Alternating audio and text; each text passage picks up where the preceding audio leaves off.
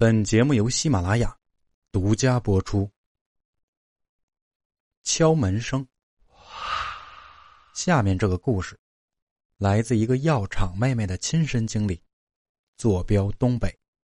为了方便大家收听，还是采用第一人称。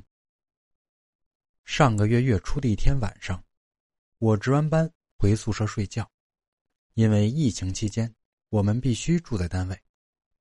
那天晚上回宿舍的路上，我就感觉浑身不舒服，因为一般情况下我能感受到某种东西的存在，只是看不见、听不到。但那天我并没有感觉到什么不同寻常。我本以为是太累了，就回宿舍洗了个热水澡，多冲了一会儿，然后就睡了。晚上出现了一个奇怪的情况，每隔一个小时我就会醒一次。都是整点时分。当然，不是自然醒，而是有人敲门。我起初怀疑是风吹的，可是这个门是实木的防火门，大概有十五厘米那么厚，很重。平时开关门都需要很大的力气，风不可能吹得动。由于太困了，第一次我没在意，第二次我也没在意，第三次我感觉有点不对劲了。然后我就把手机打开拍摄功能，放在了门亮子上。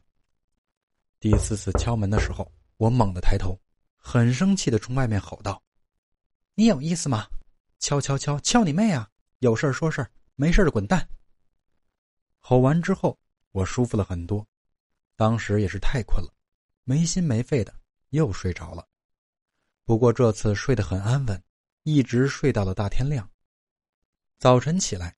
我习惯性的摸手机，才想起来手机还放在门亮子上呢，就过去取了下来。一看没电了，直接充上电，自己去水房洗漱了。